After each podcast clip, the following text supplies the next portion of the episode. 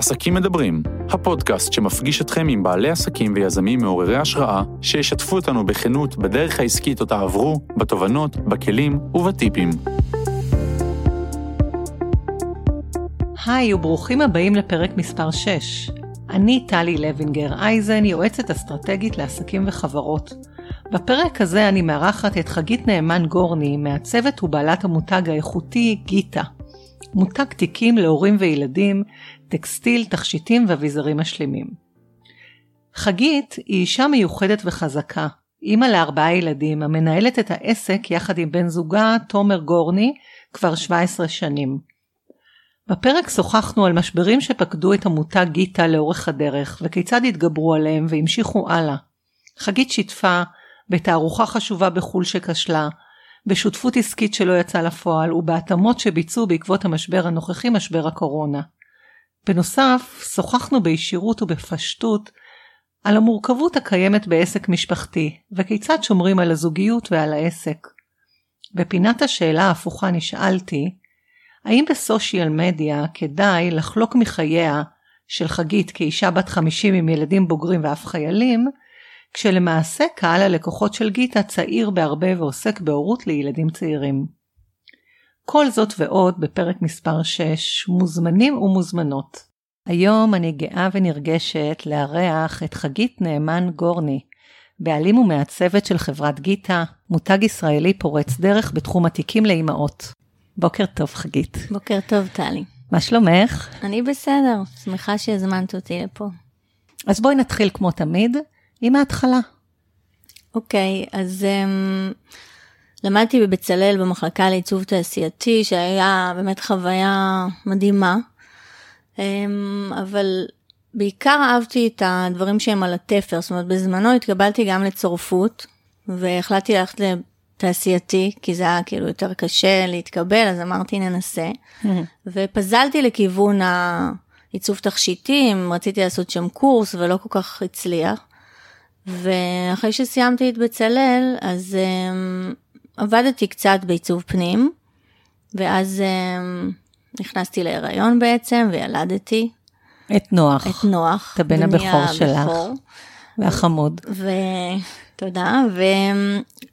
וראיתי בעצם שאין, כל התחום הזה של תיקים ומוצרים להורים מעוצבים, זה לא היה אז קיים בעצם, זה תחום שלא... לא נגעו בו, בארץ ובעולם דרך אגב, אז זה מאוד עניין אותי, ונרשמתי לשנקר, לקורס תדמיתנות, קורס כזה של 1.5 שנה, רציתי ללמוד יותר את העניין הזה של הפריסות, כי זה משהו שסקרן אותי איך מדו ממד לתלת ממד, ודי מהיר כזה, אז עשיתי קורס 1.5 שנה, בינתיים נולדה לי נעמי, ואז החלטתי לנסות ולהכין קולקציה של תיקים שמתאימים לנשים ושיכולים לשמש אותם הרבה זמן, שזה לא תיק עגלה כחול סטנדרטי מכוער. כי הורות יכולה להימשך לפעמים לילדים קטנים, אני מתכוונת גם 10 שנים. אז הרגשתי שצריך לתת מענה למקום הזה, שיהיה גם פונקציונלי וגם יפה. איך זיהית את הנישה, את הפוטנציאל? אוקיי, היית אימא לילדים קטנים, אבל זה לא נשמע לי מספיק. מה שם? איך נפל האסימון בעצם? באמת מעניין. קודם כל, זו תקופה אחרת לגמרי. זה לא שהיה פינטרסט ואינסטגרם ואינטרנט כזה שמשוטטים כל הזמן.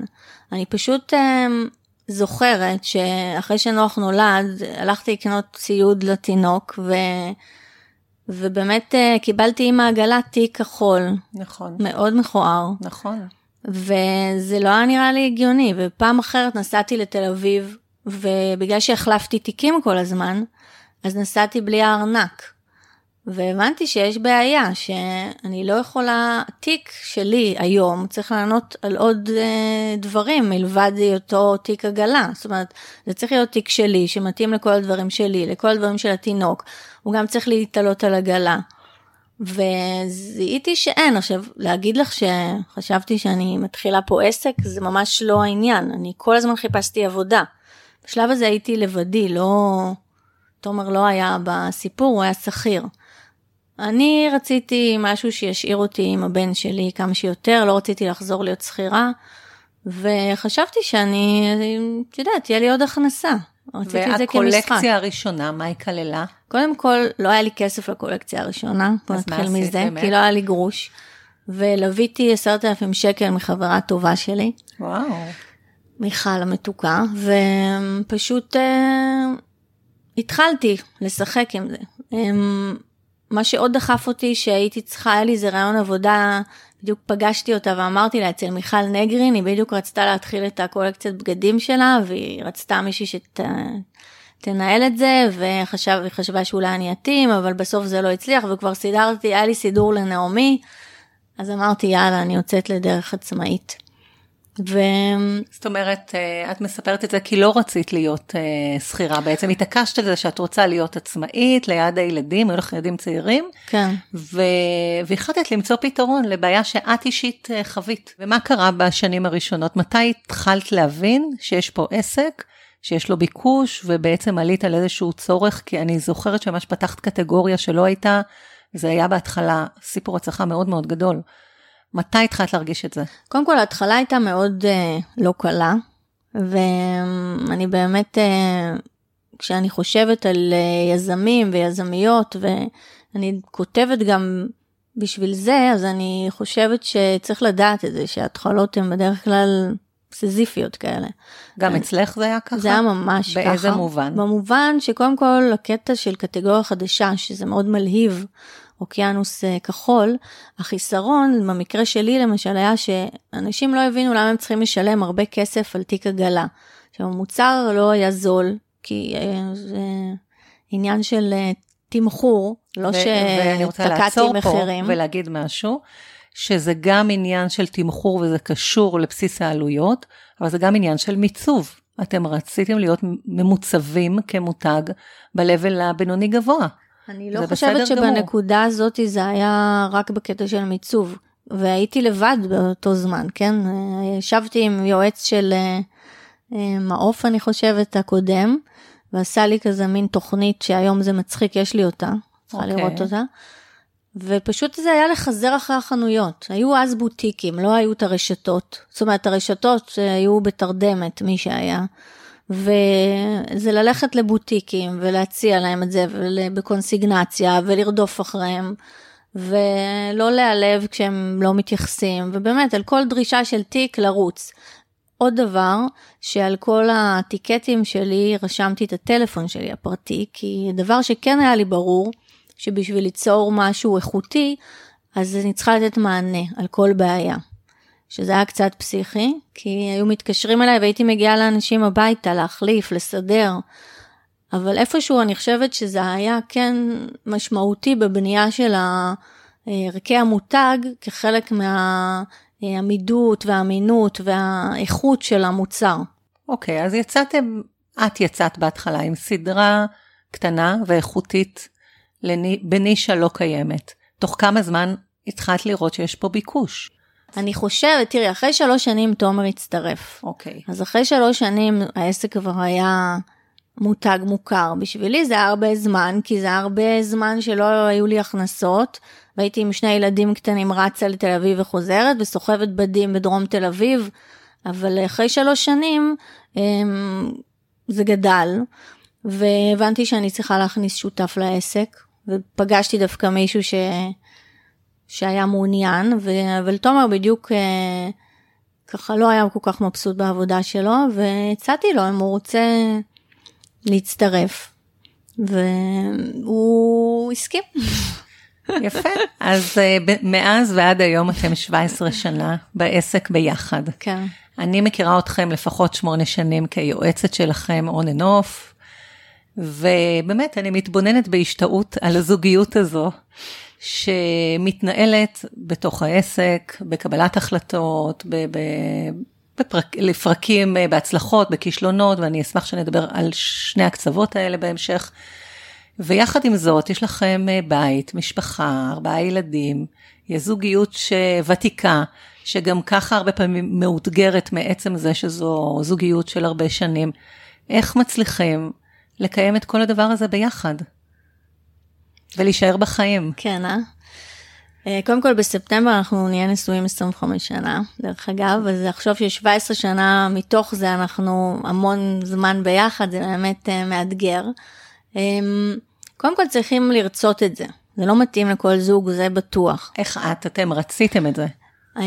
אנחנו רצינו את זה במקום, קודם כל, בגלל שזה היה נראה לנו מאוד מחזק, זאת אומרת, משהו שנותן כוח לעסק ולמשפחה, שיש שילוב כוחות, שהבן אדם שמולי, שאיתי, השותף שלי, זה השותף שלי, זה לא מישהו מבחוץ שאני מכניסה.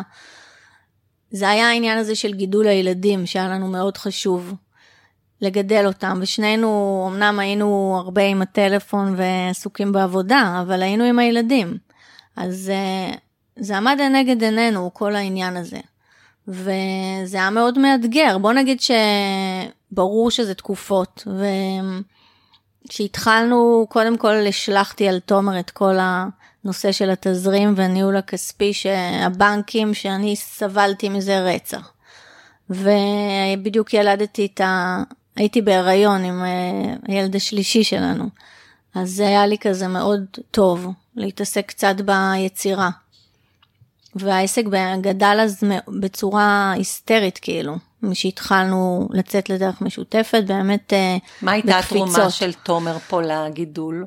או שזה היה גידול בכל מקרה טבעי? א', אין לי מושג, כי זה היה גידול טבעי, אבל גידול שהוא לא פרופורציונלי, אני לא יודעת איך מתנהלים עסקים אחרים, זה פשוט פרץ. ותומר לקח את כל הקטע של עבודה מול ספקים תכנון וייצור וכספים. וגם התחלנו לפזול לחול, ורצינו להציג בתערוכות בחול, אז חשבנו שכדאי לייצר בדים שלנו, ולא לקנות בגודס, אלא שיהיה משהו עם המשכיות, אז הוא יצר קשר עם חברות בדים, כל התקשורת מולם, במיילים.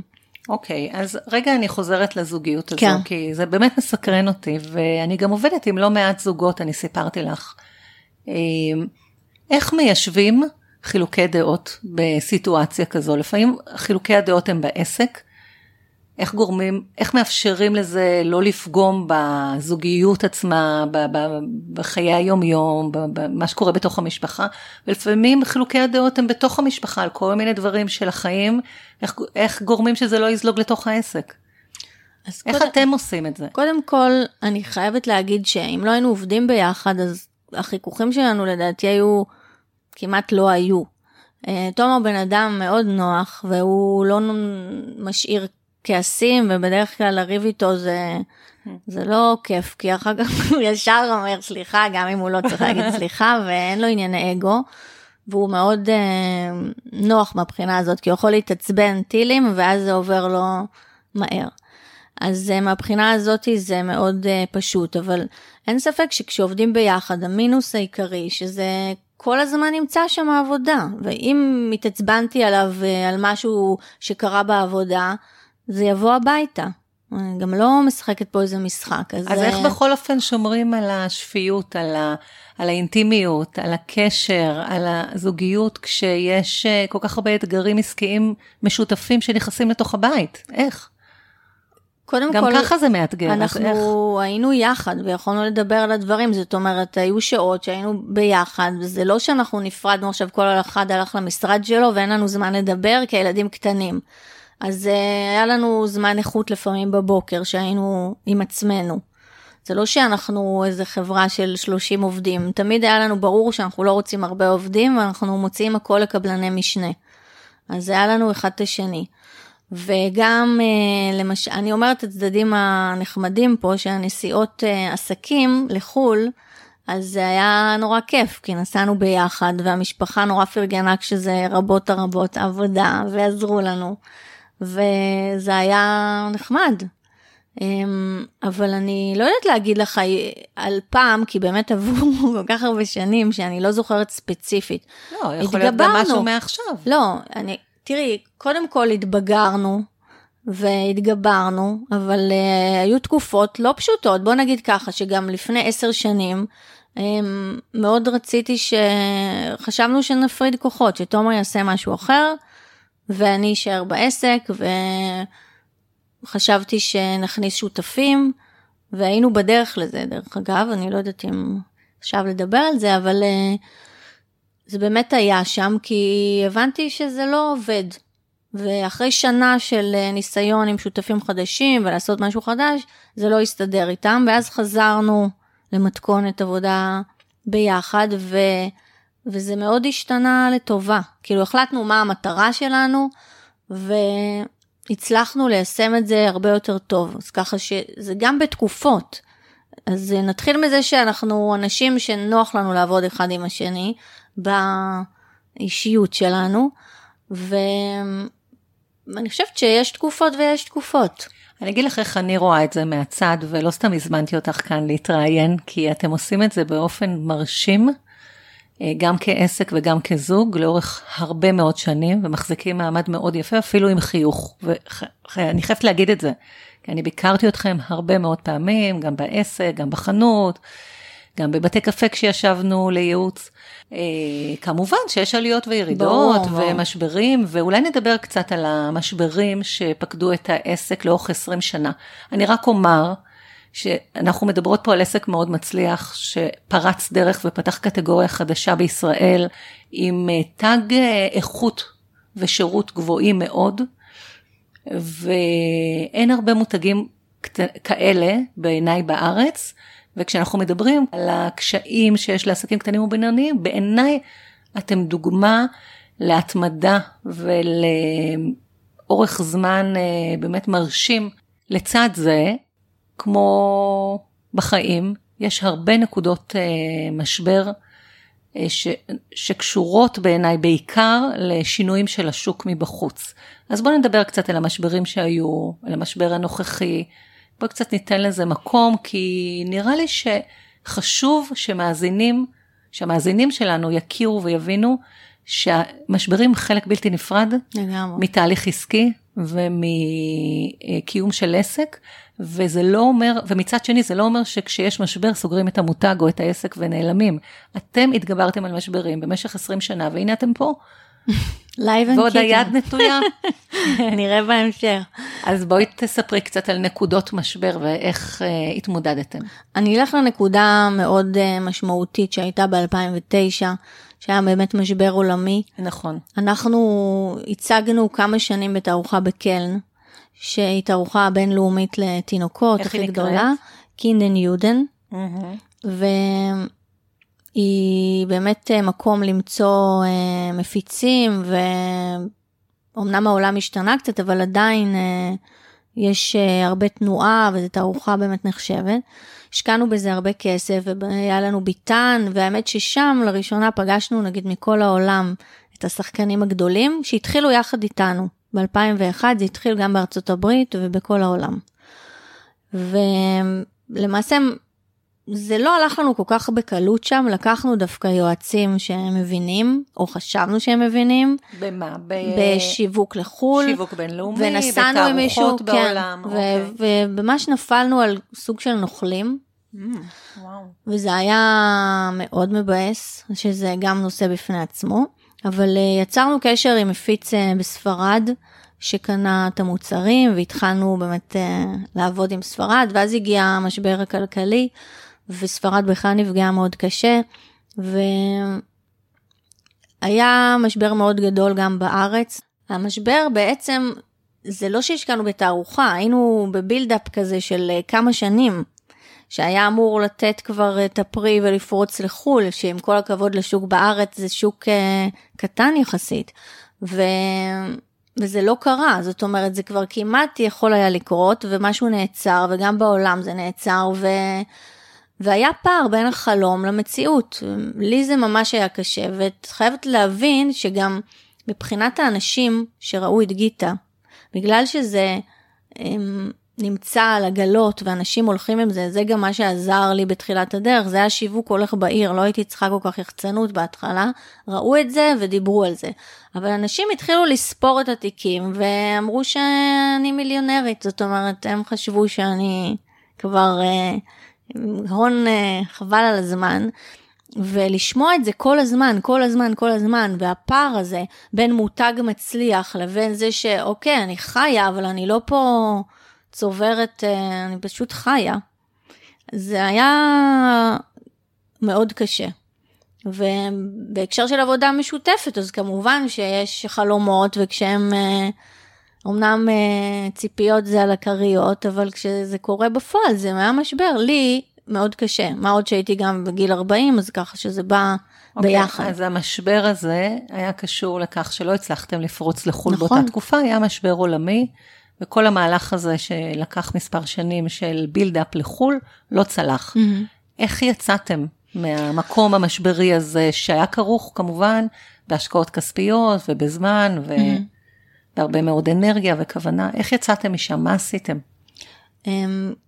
קודם כל השוק גם השתנה ונכנסו עוד כל מיני שחקנים לשוק, אז החלטנו קודם כל לבדל את המותג שלנו ולרענן את ערכי המותג ואת העיצוב, וישבנו עם יועצת שיווקית, וזו עוד לא הייתה, אחר כך הכרנו, ועשינו ממש תהליך של לבחון מוצר, אני הסתכלתי מה אפשר לשנות, ועשינו ממש שינוי להכל, הקפצנו את זה מדרגה, ושיפרנו את כל המוצרים שלנו,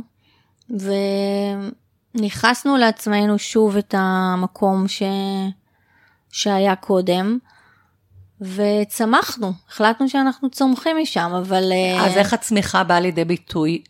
התרחבתם, אז חיזקתם את המיתוג, כן. וחידשתם וריעננתם את המותג, ומה עוד?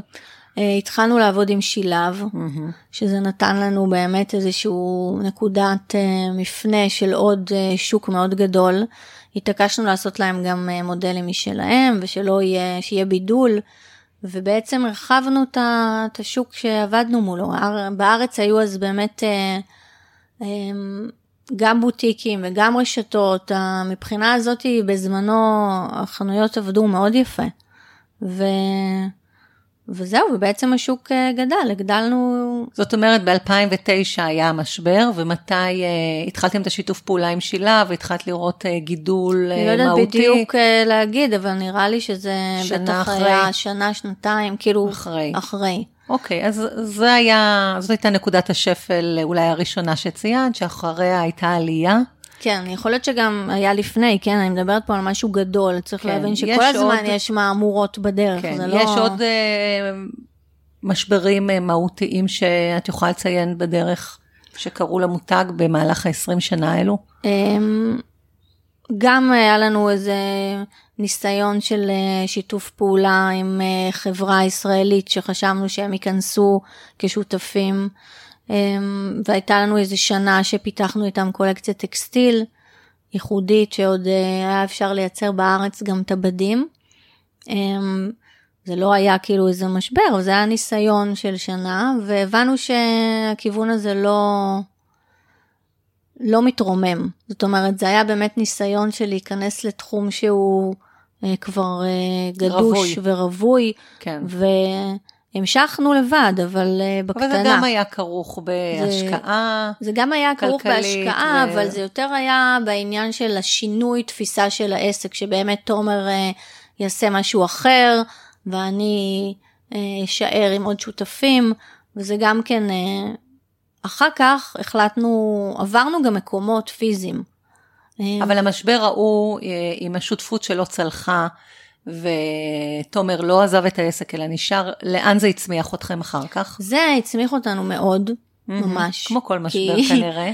כי קודם כל התכנסנו יחד, תומר ואני, ואמרנו, אוקיי, אז מה המטרות שלנו? מה עכשיו? אוקיי. והתפקסנו מה אנחנו רוצים מעצמנו, ופשוט העסק התרומם. הצלחנו להרים אותו יותר, כי בשנה הזאת גם מה שקרה, שעזבנו את הכל. כי התמסרנו לשיתוף פעולה הזה, וזה היה בעצם ניסיון של עבודה משותפת. אז תומר לא התעסק בכספים, ולא היה שותף. אז אספתם, המשבר גרם לכם לאסוף את עצמכם מחדש. כמו תמיד. ולהגדיר מטרות מחדש, ואם אני לא טועה, סביב התקופה הזו, פלוס מינוס. נראה לי שנפגשנו. גם נפגשנו, וגם התחלתם עם האתר אונליין שלכם. תראי, האתר היה לנו תמיד, דרך אגב, היה לנו מ-day one אתר, אני לא יודעת ולא זוכרת אם הוא היה מחירתי. הוא היה תדמיתי בהתחלה. אבל עברנו באיזשהו שלב. עברתם בשלב הזה, פחות או יותר, אולי שנה אחרי המשבר הזה, כשהשיתוף פעולה בתחום הטקסטיל, עם הספק טקסטיל הזה לא צלח, ואספתם את עצמכם מחדש, וגם הקמתם אתר מחירה. כן. שלימים מאוד הוכיח את עצמו. זה, עד היום. נכון, עד היום, ובייחוד בתקופת הקורונה, ממש עשה עבודה יפה. אוקיי, את יכולה לספר רגע מה קורה בשנים האחרונות? מאז, אנחנו דיברנו על 2009, 2010, עכשיו בואי נדבר על השנתיים, שלוש האחרונות. קודם כל, השוק מאוד השתנה, שוק התינוקות, בוא נגיד בעיקר בשנה וחצי האחרונות. אם אני אלך קצת אחורה, אני קודם כל לפני 4 שנים למדתי צורפות, ועשיתי קורסים ואומנית, והחלטתי להתפתח בכיוון כזה, ועשיתי ליין של תכשיטים לאימהות או סתם לנערות או מי שרוצה, והחלטנו באמת להרחיב את הקטגוריות של גיטה, כי מצורך העניין, אנשים מכירים אותנו שנולד להם תינוק, אבל אחר כך הוא גדל, ואפשר להרחיב את הקטגוריות. אז ייצרנו גם תכשיטים, וגם תיקים אחרים, ומוצרים נלווים לעגלה, ולפני באמת 1.5 שנים, אז ראינו שהשוק כולו משתנה. אנחנו גם היינו ביפו איזה 7 שנים, עם חנות וסטודיו, וסוכן שמסתובב, והחנויות פשוט השתנו, והרשתות התחילו שיהיה להם גם פרימיום וגם דברים זולים, אבל התחיל להיות איזה שינוי, זה בסך הכל בכמעט 20 שנה, זה באמת דור שמתחלף. אנחנו גם צריכים תמיד, בכל זאת מותג שהוא להורים, אז הלקוחות שלנו, הם יכולים להיות כמה שנים, אבל הם מתחלפים. זה בניגוד למותגים אחרים, שהלקוחות כל הזמן יכולות להיות 40 שנה לקוחות של אותו מותג. פה זה טריקי כזה. צריך להיות מאוד כנים, ומאוד לדעת להסתכל כל כמה זמן, ולהבין באמת לזקק את החוזקות שלי, של המותג, ומה אני יכולה להביא, וגם להשתנות לפי רוח התקופה, אבל כן. לשמור לעמוד שדרה שלי, כי היו לי תקופות שנגיד פתאום ראיתי איזה מישהי שעושה איזה משהו שאמרתי, וואי, נראה לי שזה מצליח, ופעם ניסיתי לעשות איזה משהו שהוא לא בהלימה לערכי המותג, וזה לא הצליח, זאת אומרת, אנשים בוחנים את הדברים שלנו לפי מה הם מצפים מגיטה. כן. אבל אין ספק שגם, קודם כל השוק הוא מגוון, ברור שגם היום, בתקופה שאנשים קונים וזורקים, יש את האנשים שמאוד חשוב להם לשמור על כדור הארץ, ושהמוצרים יחזיקו לאורך זמן, ובאים אלה אנשים עם תיק בין 6 ובין 8, שזה נורא משמח, באמת. זה משהו שאנחנו נותנים עליו את הדעת, וגם חלק מהעניין בהתחלה של האיכות, היה שהמוצר יישאר הרבה זמן.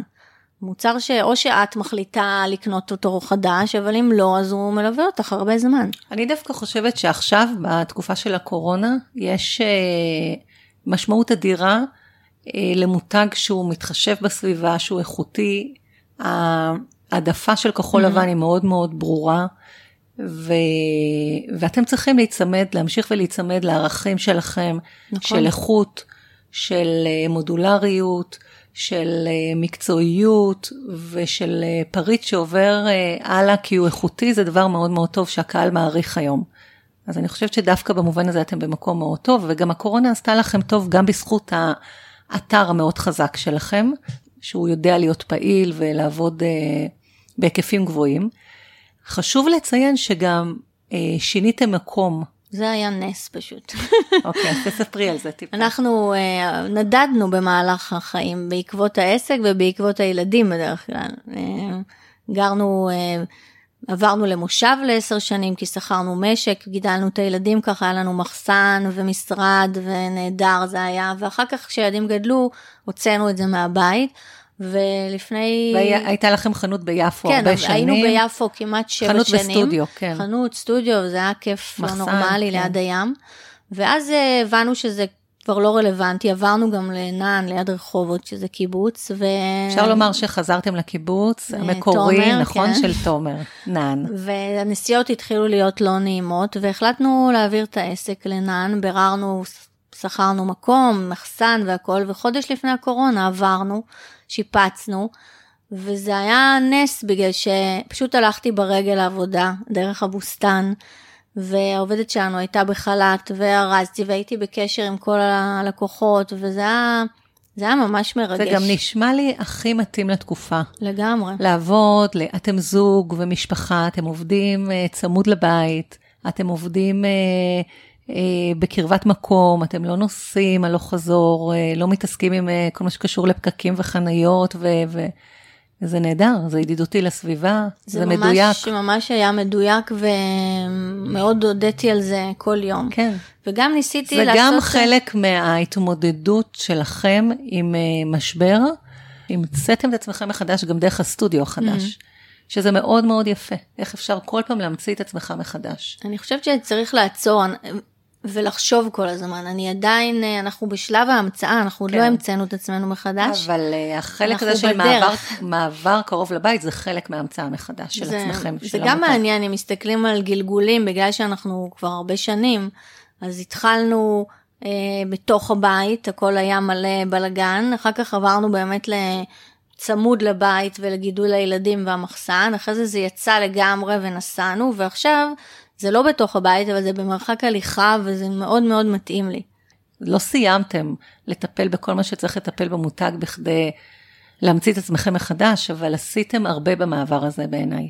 גם ברמת ההוצאות, והמשמעות הכלכלית, וגם המשמעות הערכית, של לעבוד ליד הבית. זו נקודה לציין אותה גם עבור עסקים אחרים. זה מאוד מקל, ובאמת אין גם... הקורונה יכולה להיות פה באמת שנה. אני לא יודעת מה יהיה אחרי, ואיך יהיה העולם, ואיך השתנו כל הדרכים, אבל לזכור היום מקום בהרבה כסף, שהוא גם יכולים לסגור אותו פתאום, זה ריסק שהוא לא תמיד אפשר לקחת. מאוד מותאמים. אוקיי, אז בואי, רגע לפני שאנחנו מסיימות, את מוזמנת, עבר לך מהר? מאוד. אנחנו יכולות לדבר עוד שעות, לא? לגמרי, יש לי הרבה מה להגיד. כן.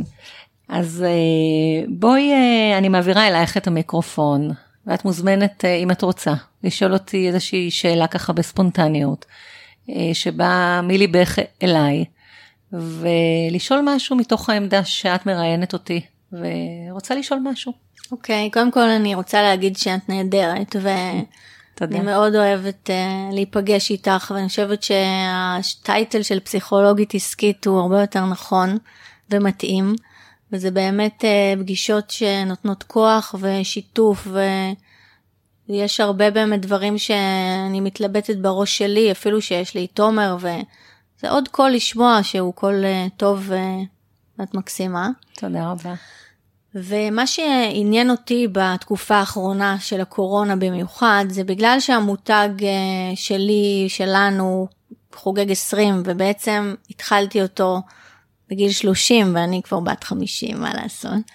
אז הצורך בשיתוף ובאותנטיות שקיים אצלי, ואני מבינה שזה גם רוח התקופה, אבל זה באמת משהו שקיים, הקהל לקוחות שלי, ברובו, הוא לא בגיל שלי. זאת אומרת שהדברים שעוברים עליי, הם לא קשורים אליהם. אז מעבר לגינת הירק המקסימה שהקמנו, וללכת בטבע, אני לא יודעת מה נכון לשתף ומה לא. שהילד שלי שסיים קורס בצבא, או שהבת שלי חזרה מפה, השיער שאני לא צובעת, זה תכנים האם זה נכון לשתף, האם אני צריכה להתעלם, להביא פרזנטורית צעירה שתתקשר איתם. כן, וואו, שאלה מעניינת. כזה דבר עוד לא שאלו אותי. תראי, אני חושבת שהיום הכי חשוב להיות אותנטיים. האותנטיות עוברת, האותנטיות משדרת אמינות, היא מחברת את המאזינים או את הצופים, או את האנשים שקוראים את מה שאת כותבת בפוסטים. כשאת אותנטית, הם ממשיכים לקרוא, הם ממשיכים להיות שם. וזה בעצם הדבר הכי חשוב, לשמור על האותנטיות ולהיות מי שאת. כי אם את תנסי להציג ללקוחות שלך הצעירות, שהן צעירות ממך, אוקיי, דברים אחרים שלא קשורים לעולם שלך, זה לא ייראה אמיתי.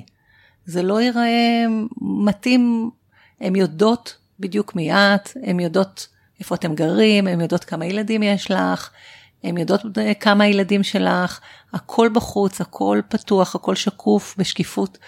אז את צריכה להמשיך ולהיות בעיניי מי שאת.